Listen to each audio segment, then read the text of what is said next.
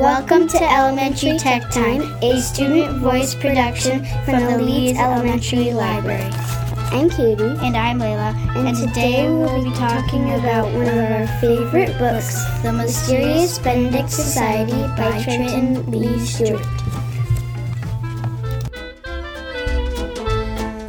The first Mysterious Benedict Society book starts with a boy named Reynie Muldoon walking down the sidewalk about to take the test that will change his life.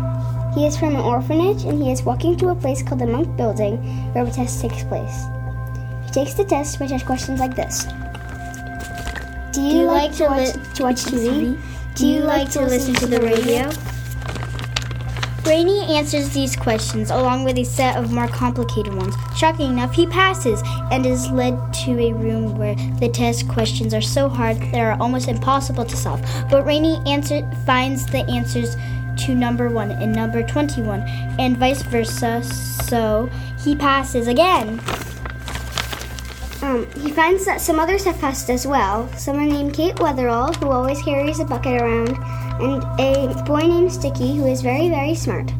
The next test is where the floor is a big board and there are yellow squares scattered around, and you have to only set foot on yellow squares. Reynie figures out that yellow squares are really rectangles and just walks across.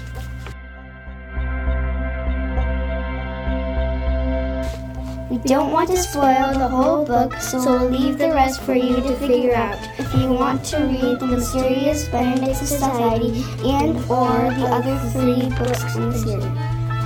Thank, you for listening to our podcast, and remember, listening to podcasts from Elementary Tech Time is time well spent.